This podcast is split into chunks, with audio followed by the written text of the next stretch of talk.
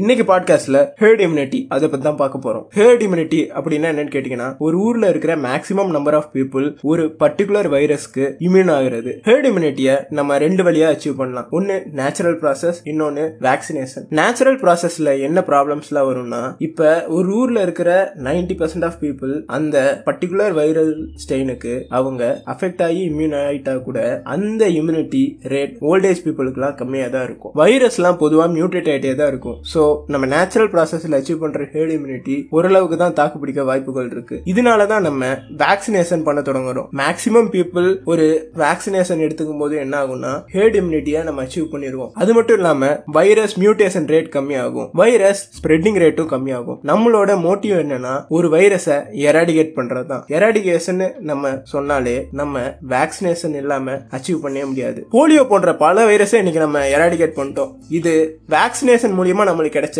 Hurt இம்யூனிட்டினால தான் impossible possible ஆச்சு.